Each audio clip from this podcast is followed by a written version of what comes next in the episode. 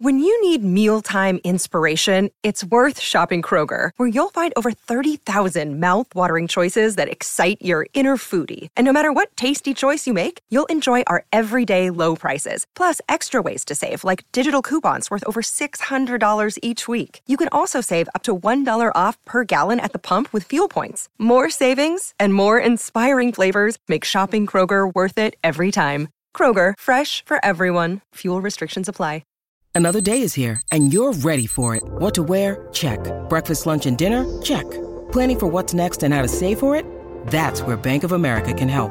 For your financial to-dos, Bank of America has experts ready to help get you closer to your goals. Get started at one of our local financial centers or twenty-four seven in our mobile banking app. Find a location near you at bankofamerica.com slash talk to us. What would you like the power to do? Mobile banking requires downloading the app and is only available for select devices. Message and data rates may apply. Bank of America N A, member F D I C. It's almost too perfect. That is ridiculous. You no, can't it, charge a book you, with you, being you, too you, perfect. You sort of, okay, okay, let me... Let me let so me, the problem with it is that it's, it's too, too good. No, no, it's... I think I win, James. Welcome to the Booker Prize podcast with me, Jo Hamier. And me, James Walton. And today we're launching an occasional series which we're calling The Booker versus Bookies. The idea being that we'll go back to a year when there was a firm bookies favourite to win the prize, but it didn't. So who was right? We'll be asking the bookies or the Booker judges. We'll come to the two books slugging it out today in a minute, but I suppose we should briefly explain, especially for overseas listeners, the possibly strange idea of betting money on a high-minded literary prize. Uh, Joe, you're apparently a bit of an expert on this subject, so can you fill in a bit of the background? Um, not not really an expert. Okay. I've like never gambled in my life, James. Um, well, you're a keen s- student of Booker history. Yeah. Um, there is a, a tradition that I think was started uh, by Graham Sharp at William Hill of kind of betting on favourite Booker novels to win. Uh, it's a bit like betting on horses, except like more highbrow. Um, and there's this really interesting interview he gave for The Atlantic, I think around twenty thirteen, um, where he says, uh, while he does read all the books, I try not to permit my own opinion of them to influence the opening odds. Um, one year he was convinced that Cloud Atlas by David Mitchell was certainly going to win because it was priced accordingly, but it was beaten. Um, I think it's not uncommon, like people bet on... Um, Grammy Award shows, Mercury Prize, the um, Turner Prize for art. So it's not entirely sort of unaccompanied. It's not a, a kind of special case for Booker, but it does uh, hold a lot of sway these days um, for newspapers, for chat on social media to eventually predict the winner. I'm not quite sure how I feel about it personally. I kind of think there's this chance that it might reduce... you know, thirteen books on a long list to this idea, this gamified idea of only one being special or only one being deservingly spoken about. But then again, I also think to decide a winner, you've got to talk about all of the novels equally. So I can't really make up my mind over whether it's a good thing or a bad thing. No, uh, Julian Barnes famously called the Booker once posh bingo, didn't he? But then yeah. that was he, he withdrew that when he won, as people tend people, people tend to do. Um, anyway, thanks thanks very much. So so th- here we are with our first ever The Booker versus the Bookies, and um, we thought we'd begin with what we decided was the best ever book shortlist, uh, namely two thousand five, when the winner was John Banville's The Sea at ten to one. Uh, but the firm favourite was Arthur and George by Julian Barnes at five to four. Yeah. Uh, even though, as you'd expect from the official best ever Booker shortlist, well, semi-official, there were plenty of other strong contenders as well, namely On Beauty by Zadie Smith, The Accidental by Ali Smith, A Long, Long Way by Sebastian Barry, and Never Let Me Go by Kazuo Ishiguro. And there was a pretty strong long list too, including Salman Rushdie's Shalimar the Clown, Rachel Cusk's In the Fold, Marina Luka's best-selling uh, Short History of Tractors in Ukrainian, Beyond Black by Hilary Mantel, and Saturday by Ian McEwan. So, uh, Joe, do you want to take it away with uh, introducing us to Arthur and George by Julian Barnes, the bookie's favourite? Arthur and George is sort of the polar opposite to uh, the winning novel that year, The Sea. Um, it revolves around uh, Arthur... Uh, Conan Doyle and George Edalji, who are both real historical figures, and the really strange crossover between them. It kind of follows them from boyhood almost to both their graves. Uh, Edalji was falsely imprisoned uh, for ripping horses. Yeah, a really weird in, crime, wasn't it? Yeah, like really it's... strange. Um, and I think uh, got sentenced to seven years penal servitude. Conan Doyle intervened over what he thought was a miscarriage of justice. Uh, and Conan Doyle had him pardoned after three years when George sent him a letter. Um, so George uh, calls in Conan Doyle, who is kind of really flagging at this point in his life and needs something to reinvigorate him. Um, and there's this wonderful scene uh, where he says to George, when they finally meet after this entire novel where their lives have kind of been chronicled side by side, I'm going to make a tremendous amount of noise right, because yeah. the British British establishment doesn't like noise. They want us to go out the, go in the back door, and I'm going to stamp up the stairs and go in the front door. Um, I think really the most incredible thing about this book is um, how much it humanises the two men. I think it's really interesting because what Barnes essentially has is one really well-known figure in Arthur Conan Doyle. You know, there's a whole uh, cult of people who are, you know, even now, um, decades on, obsessed with um, Doyleana and Sherlock yeah. Holmes. And but then he's got the polar opposite in George Edalji, Edalji, who no one has ever heard of. And in a sense, what he has to do is bring Conan Doyle down to human proportions and bring Edalji yeah, up that's to, interesting. Yeah, yeah. to uh, I guess, any kind of recognition yeah, yeah. Or, or, or care in the reader's mind. I think he does so absolutely beautifully. Um, and it is, it is actually, I agree with the bookies, my favourite to win for that year. Yeah, I mean, they, they are, as you say, carefully contrasted, aren't they? Because yeah. Doyle, very imaginative from a boy. Uh, and George, or so let's call them Arthur and George. Arthur, Arthur very, actually he doesn't reveal, it, it's it, it, it's interesting, he insisted that on the back of the book it should yeah. not say who Arthur was. Uh, but of course if you'd read anything about, or yeah. heard anything about the book, including podcasts, you'd know it was Arthur Conan Doyle. But actually it's only about, about a fifth of the way through when he starts writing and he comes up with a character called Sherlock Holmes. You think, ah. Yes. Except you don't think, ah, because you know it's Arthur Conan Doyle. But anyway, uh, and, but anyway, so um, so Arthur, Arthur very imaginative from an early age. George, completely unimaginative, isn't he? Because he actually, well, he actually says on that page three, I think, George was had no imagination, and he regards adventure stories as too unlikely to be true, whereas Arthur loves them. And the, the, the, this contrast between them goes all, all the way through. And well, I think we probably should also mention that George is, is well, his, his his father is Asian, his father's an Indian, although he's Parsi. Also a vicar, yeah. And um, but George refuses to accept that the framing of him has any racial prejudice in, involved in, at all. Yes, which is really unbelievable because George is Parsi, um, his mother is Scottish, his dad is Indian. They um, live in this small village in Great Wyrley, and uh, for the first sort of third of the book, they receive torrents and torrents of abuse, of anonymous letters, dead uh, birds being thrown into the vicarage uh, where his father um, works and preaches.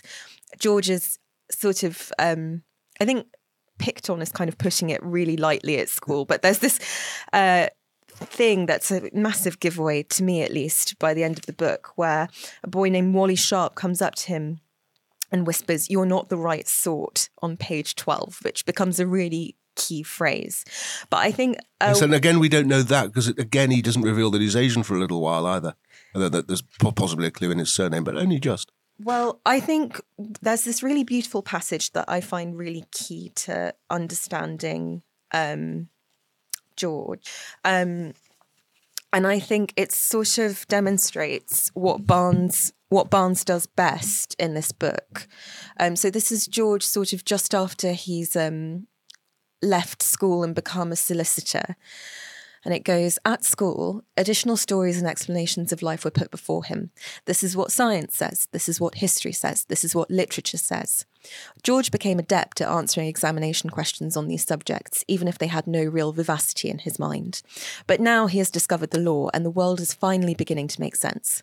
Hitherto invisible connections between people, between things, between ideas and principles are gradually revealing themselves. For instance, he is on the train between Bloxwich and Birchill's, looking out of the window at a hedgerow. He sees not what his fellow passengers would see, a few intertwined bushes blown by the wind, home to some nesting birds, but instead a formal boundary between owners of land, a delineation settled by contract or long usage, something active, something liable to promote either amity or dispute. At the vicarage, he, he looks at the maid scrubbing the kitchen table, and instead of a coarse and clumsy girl, likely to misplace his books, he sees a contract of employment and a duty of care, a complicated and delicate tying together backed by centuries of case law, all of it unfamiliar to the parties involved. Um, one of the kind of amazing things in this book, uh, which is true. I mean, all of this is true. I think there's only one letter that Barnes sort yeah, of wrote right. himself and fictionalized, but everything else is kind of uh, extracted from uh, real archive. George Edalji wrote a book on railway law, oh, yes. um, which is frequently excerpted in this book. For the man on the train. Yes, exactly. That's what it's called, a little pamphlet he's terribly proud of. And even later on when he becomes, quite, yeah, because Doyle does make a noise, yeah, and, um, and then he never gets his pardon. It's all it's all a bit ambiguous towards the end, but but anyway, he, he still becomes famous as a result of Doyle's intervention, which he's slightly uneasy about. But he thinks maybe this is a good chance to reproduce, re- reprint my my book on train law, and then he thinks, no, I'm taking to it. I'm taking advantage of my yeah. notoriety. He's, he's so yeah. But but one of the many heartbreaking things about this book is his faith in the law. But yeah, this is what I was going to say, is that there's this point where, but I think it's. For me, that passage is amazing because that point about duty of care through law. I mean, it, you said that he has no imagination. I mean, it says he has no real vivacity in his mind, but he does believe in process and justice. And um, I think when he is uh, in prison, there's this kind of moment of disbelief in his mind where he goes, um, well, the police got it wrong. They didn't realise that I wasn't ripping these horses. But, you know, surely the, the bailiff will get it right, and the bailiff's not getting it right. So then I'll go to court, and, and surely the jury will see that I'm not guilty. And then the jury doesn't. And he goes, OK, that's fine. Um, court of magistrates will, and the magistrates mm-hmm. don't. And then he's like, well, What what do I believe in anymore? No, uh, yeah, that's absolutely, absolutely. Which is a, another kind of key strand in this book, because um, it It really does concern uh, a loss of faith, like religious faith, for both Arthur and George, um, and yes, goes quite right. deeply into uh, Conan Doyle's sort of ventures into what he likes to call spiritism, yeah. um, which is essentially kind of, I guess, what would you call it now? Spirit, spirit, spiritualism, I think. Spiritualism. spiritualism. Um, mediums talking to the dead, predicting... Yeah, no, the, the, the th- other side. I think one the of the side of the veil. One of the many interesting things about the book is that um, you know, we t- it's it's often because he dedicated the last twenty odd years of his life to spiritualism, writing about it, yeah. campaigning for it. The book ends. I don't think this is a spoiler. With a massive séance after he's died. Yeah. Doyle wanted a massive séance in the Royal in the Royal Albert Hall, uh, which was attended by thousands of people, and the medium says, you know, he's with us, and everybody cheers. And I think what we've tended to tend to think now is, isn't it amazing that this bloke who invented Sherlock Holmes, the absolute sort of epitome of science, of evidence-based science, should also fall for, for spiritualism. But in fact, what the book makes clear is how scientific um, that was for a while. I, I read somewhere else that um, you know, Marconi invented the radio, and Alan, Alexander Graham Bell invented the telephone, and John Logie Baird invented the television, all with an eye to contacting the dead. This was this was going to be the next stage of science, because I think you can't I forget what an astonishing thing it was to be able to speak to someone who wasn't there for the first time, yeah. which those things allowed, or to hear someone who wasn't there. And that had never happened before in all of human history. And I think they thought, well, you know, the next stage of that is we talk to people who are dead. Yeah. And and it was more of a scientific project than we than we think. And Barnes, again, in his unforced way, brings all, all that out as well. Yeah, he really does. And I think it's really nicely complemented by the fact that um, Conan Doyle at the time... Um, spent thirteen really yo- long years waiting. Well, not waiting, but his wife had consumption. Um, and first she was given three months and then three months stretched into thirteen years, and he was constantly kind of waiting for that moment when she would die. Louisa, who he nicknames Tui, um, takes a mistress at that point and insists that it's fine because they're not having sex, but still feels sort of racked with guilt and purposeless. And I think the... there's this really lovely slide that Barnes achieves from um, Arthur being this sort of man who wants to have a family and provide for it and be a hero, and then all of a sudden having his dreams kind of shattered by um, Tui's diagnosis. The slide from that diagnosis into wanting so badly to contact the dead is just yeah. really beautiful. Yeah, no, it, it, it, it, there's a uh, he's brilliant at capturing that sort of dilemma. So that he's got this Jean Leckie who he he obviously falls in love with, but because they're not having sex, and he's looking after his wife, but he's not allowed to have sex with his wife either on medical grounds. and um, but he's extremely honourable yeah. about it all. And then when his wife dies, he thinks oh, he suddenly he, that's when he's completely paralysed, because he thinks to marry Jean immediately would be to admit that she's been my true love all these years, yeah. which would upset his children. And he falls into this kind of complete sort of spiral of inertia. And, and it's then that George's letter turns up and that yeah. gives him this new lease of life. Um, I think really for me, I, this is a book about two men, uh, obviously, and they're fascinating and it's engrossing and I, I loved it. Um, but I think to me, what's most amazing about this book is that sometimes I can't believe that Julian Barnes isn't a woman. The way that he writes um, Jean Leckie and um, and uh, Tui or Louisa is unbelievable. There's this point where um, uh, George's uh, appeal, although I don't know whether it would have officially been called an appeal at that point, um, kind of goes right but goes wrong. I won't spoil it for readers who want to read the book. Um, and Conan Doyle gets very angry whilst he's reading a report in a newspaper. And Jean goes, Jean kind of thinks to herself, I've never seen this side of him before. I've never seen this temper. And then she goes, I would hate for it to be turned on me, to herself inwardly. And I've just, I've known so many women who have said exactly the same thing to each other of like, And um, it's just the most striking line to me in that book. And to me, completely illustrates how beautifully Barnes achieves his character work. So you think the bookies were right, do you? I think they were totally right, yeah. But but shall I do the Banville first? Do you yeah. think?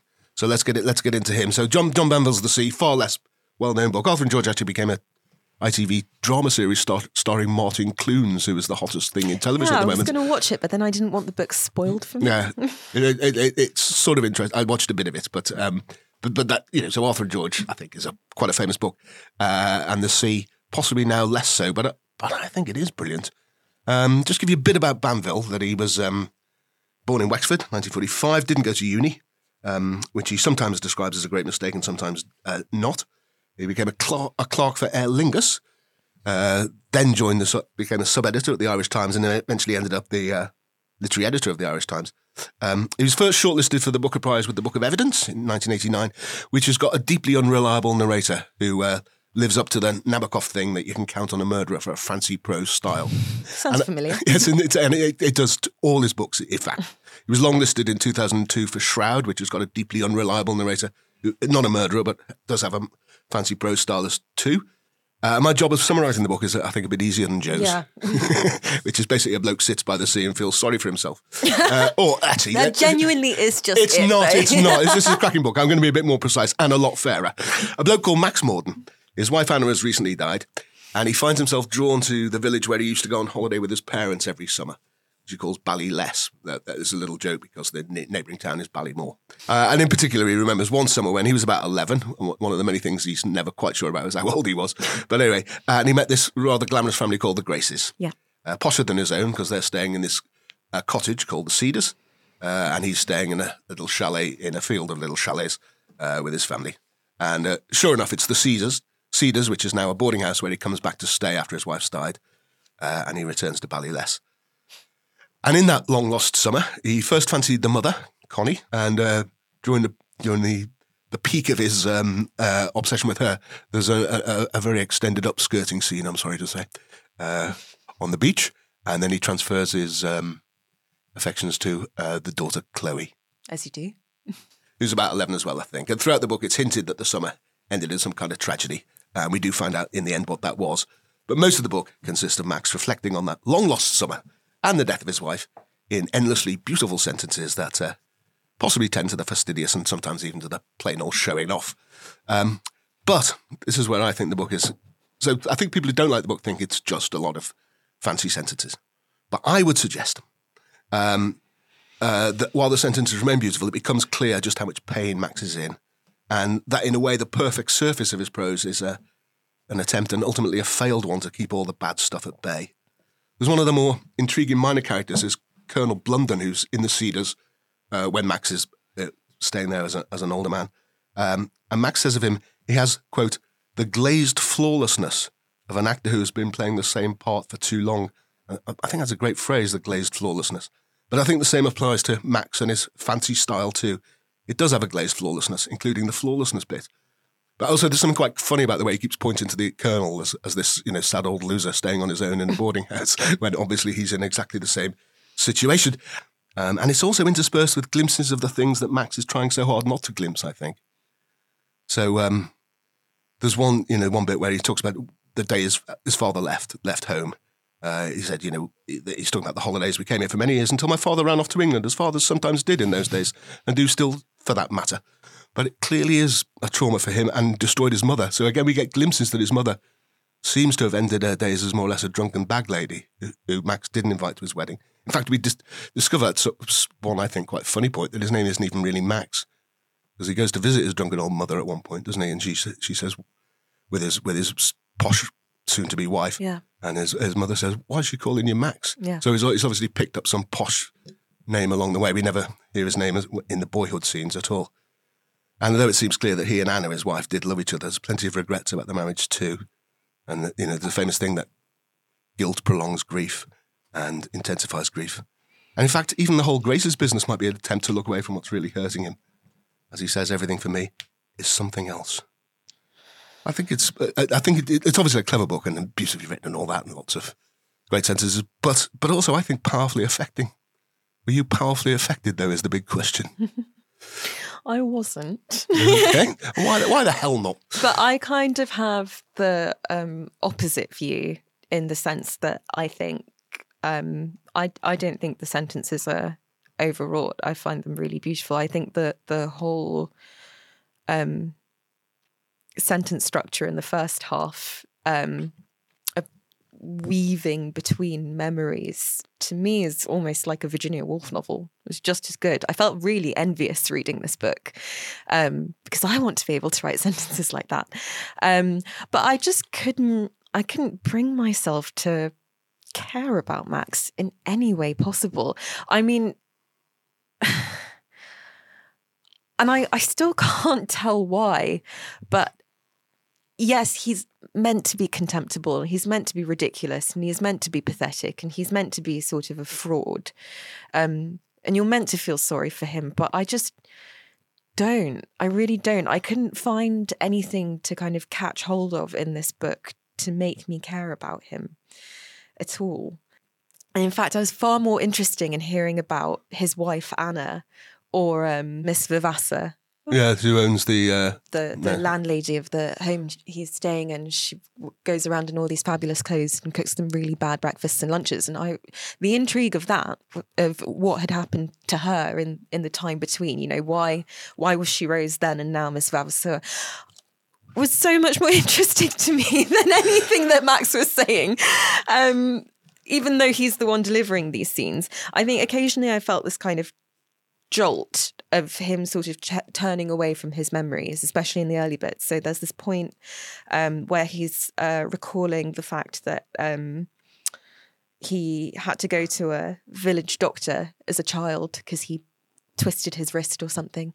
And um, and the doctor kind of touches him up in this quite extended scene. And then all of a sudden um, he kind of flips uh over to saying, in truth, I have only fond memories of that day. I can still recall the aroma of after-lunch coffee on the doctor's breath and the fishy swivel of his housekeeper's eye.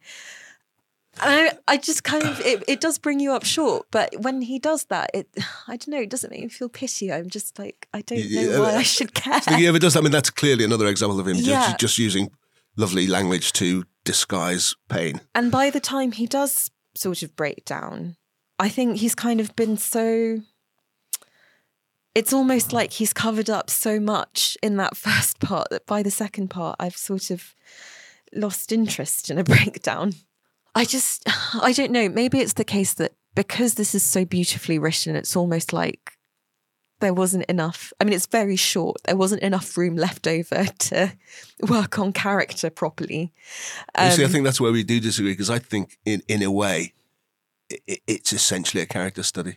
It is, but it's... Um, failed one to me.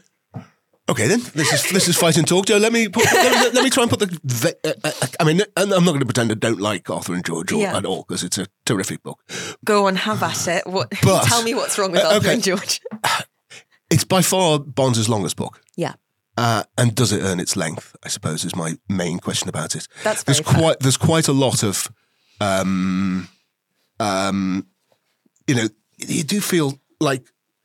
That thing that authors have, which is basically, I've researched this, so it's bloody well going in. Which but, bits would you cut? All the bits about the letters really get all, all a bit confusing. And the actual case itself... Wait, the, the letters, there are a lot of letters. In there, there's a lot of letters. The, so. the letters that are being sent to the Edalji family, or the letters at the end? The letters that are being sent to the Edalji family. So it is quite confusing. I think one of the themes of that book is a yearning for certainty. They both... Uh, Doyle wants to know exactly what happened. And of course, we want to know exactly what happened. And Barnes wants to know exactly what happened. And we we never quite find it out. There are there are there, there are possibilities. It's, but, um, but, Anson uh, says this at some point. He'll say, he says, um, that's a question for det- from detective fiction. It's what your readers beg and what you so willingly provide. He's talking to Conan Doyle here. Tell us what really happened, which is actually a question that you've asked many times on this podcast. Yeah, no, no. I mean, the, the question of what really happened is what we want to know. Anson, we, we should probably say, is the sort of chief constable of Staffordshire, yes. a fantastically sort of racist anti-George figure who Doyle goes to see and uh, ends up, you know, d- despite well, begins despising, but then becomes completely obsessed with. I mean, there's almost too many bits that I'd cut, I think, but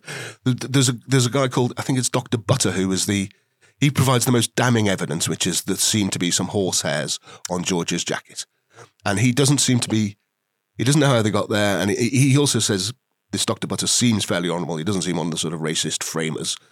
Um, you know, there was blood on, on, on George's jacket too, and he admits that could be from anything. That could be from roast mammalian beef or something. Yeah, mammalian blood. That's right. Yeah, so it could be from roast beef or something. But he says the horse, the, the hairs on it seem to be horses. So Doyle goes to see him, yeah. and there's about a ten-page discussion where he sticks to his story, and there's bits where Doyle reinvestigates things and nothing changes. But anyway, how do you respond to that first of all? Before, I, before I turn to my, my next so charge. Um. Okay, uh, I respond to that by saying I agree with you, but not on that point particularly. So I think, yeah, but I wouldn't cut this book by more than something like one hundred pages, to be honest with you, because part of what it is, I mean, it's historical fiction, but it is trying to recreate this idea of a, you know, chunky Victorian book that you invest time into and care into. Um The the bits that I got impatient over were the sort of Conan Doyle combing over um, Edalji's case and um, everything remaining essentially the same. And I I thought almost, this might be crass to say, but almost Barnes trying to do a little Sherlock Holmes turn towards the end of the book. Yeah. Um, that I kind of felt, um, I mean, I get it. It's, it's literally... A, a book partially about Arthur Conan Doyle, but I thought I was so much more intrigued when it was a Julian Barnes novel rather than a, a kind of imitation of a Sherlock Holmes story. Um, so I would have cut down all the investigating that happens, although I think the scene between Conan Doyle and Anson, uh, sort of after dinner when he visits Anson by the... This is the rascally fireplace. Chief Constable guy, yeah. Yeah, is thrilling. Because it it, great, you yeah, start to see Conan Doyle getting wrong-footed um, after this entire process of building up a case in his mind and in his files, and to Edalji as well. Um, and I, I kind of felt like I was at a football match reading this scene. I was a bit like, oh, he's, you know, Anson's really got him yeah, now. No, like, no. Oh God, I didn't expect Arthur to falter at this no, point. No, that's fantastic, isn't it? Um, but and you kind of needed that whole preamble of of. Um, Arthur becoming so certain in his analysis and all the traipsing he does around um, Great Wyrley to to gather evidence and talk to George's parents and all this stuff. The other thing, so I don't think it earns its length, is my first objection, and My second is that it's almost too perfect. That is ridiculous. You no, can't it, charge a book you, with being you, too you, perfect. You sort of, okay, okay, let me, let me, let so me. The problem with it is that it's, it's too, too good. No, it, no, it's I too, think it's, I win, too, it's too, it's no, it's too controlled. It never, it, it never, well, okay, let me try this. Bon, Bonds uh, uh, said. So Banville should win because he's imperfectly perfect. Yeah, because and it's slight, there's something slightly more to it than meets the eye. Mm. There's the, it's, it's, so, so, okay, try this. Barnes has said on, on uh, a few occasions, I think, that his three favourite English novels of the nineteenth century. Obviously, his favourite French one is Madame Bovary. Yes. But, but, but his favourite English ones are Persuasion by Jane Austen, Middlemarch by George Eliot, and Jane Eyre by Charlotte Bronte, on the grounds that they're all perfect. And so, and the inter- one interviewer said to him, well, what about Dickens? And he says jokingly, oh yes, Dickens is pretty good too, but just not perfect. They, those books are not written through. There's too much wildness to them. And I, I just think a bit of wildness in Arthur and George, but they just... Yeah, that that that that's that's what I mean. That, that's what I mean by too perfect. That it's too, it's almost too controlled. Every effect, everything. Whereas I think um, The Sea is slightly more out of control in a way. Yeah, but as I say, there's just sort of more to it than meets the eye. That, that, there's some there's some discussion that um, one of the things that for reason books win the Booker Prize is because the way the system works is you read each book three times. Yeah. And in fact, it's the books that some books deserve, you know, re- reward being read three times more than others in a way. And I, I, it was when I was going through The Sea again, I was sort of uh, along your lines to start with. And then I read it again and thought, this is absolutely, there is there is a lot going on here that I hadn't noticed the first time. Whereas Arthur and George, I think you you get it. I don't know. I don't know if I can believe in that as a compelling argument, because I just think, well, we had a really interesting conversation yesterday with um, Fiametta Rocco, who's the administrator of the International Prize. Um, and she was saying that the system of sort of reading three times might be a death knell to books which are quite perfect on first read, so that you kind of glaze over them the second and yeah. third time, because you've gotten everything you can out of them, and maybe, you know, these are the books that you return to after five or ten years to revisit as a pleasure, rather than kind of read really quickly in the span of a few months over and over again. Um, and perhaps Arthur and George is one of those. And kind of all the things that you've charged it with, to me, were amazing sources of comfort. So yeah, it was really long, but like I felt carried through all of it. I cared so much about these two boys. We we literally meet them when they are boys at school.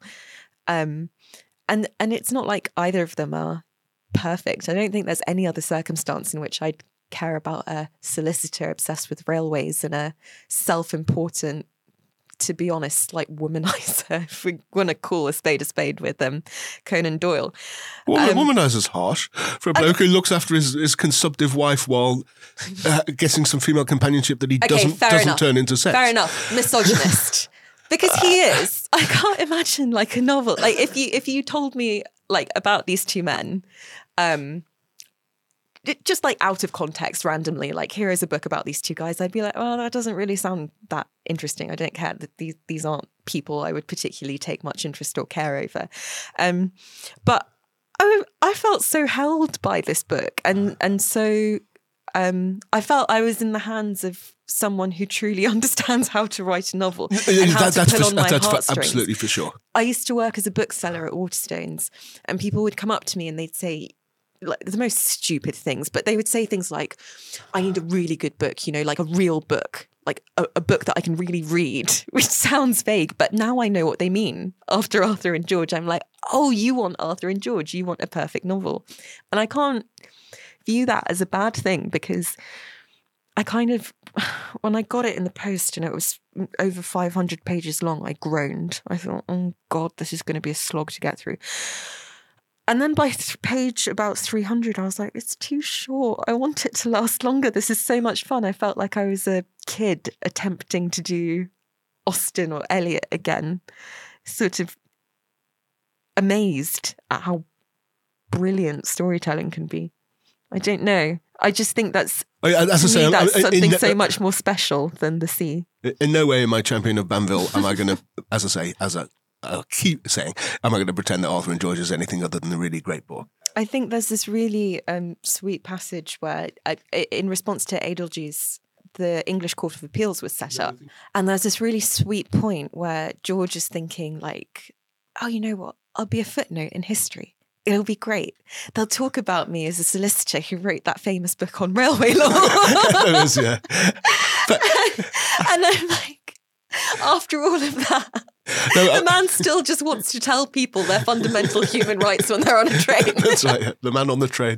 They, they, no, no, that, that's fantastic. And, and, and Barnes really likes both of these people, doesn't he? I mean, yeah. This is a much, if you had to say which is a nicer book, you'd be in no doubt at all. It, Barnes really likes George and, and gives him his due, as you say. I think it's interesting because... Because now he's more than a footnote in history. Now he's the, the character in a book of shortlisted novel. Yeah, but that's sort of interesting in and of itself because whilst they're, you know...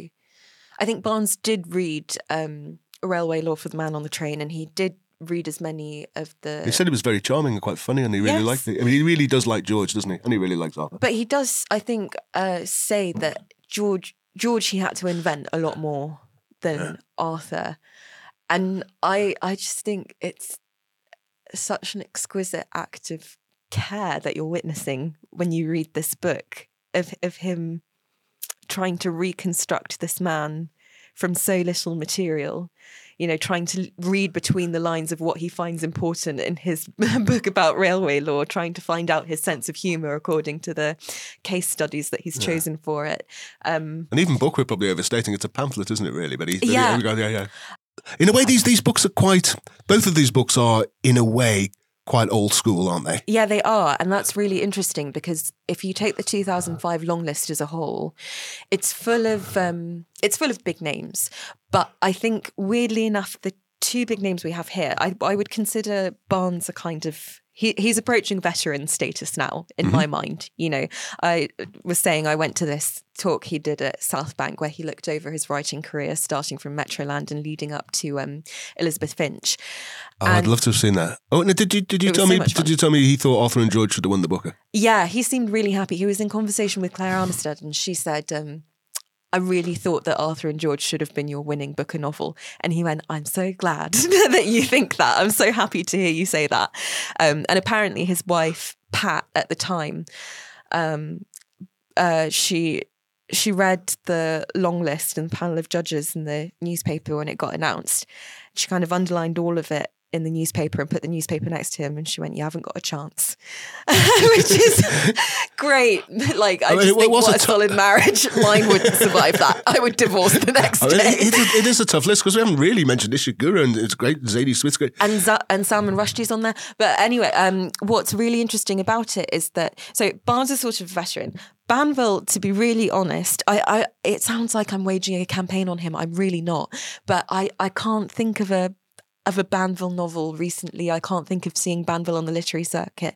By contrast, other names on that um, long list seem to me to have become much more relevant to our contemporary kind of literary landscape than either Barnes or Banville, sorry to them both, like Rachel Cusk, like Zadie Smith, like Ali Smith, um, Rushdie, perhaps for more unfortunate reasons. Ishiguro, who's now a Nobel winner.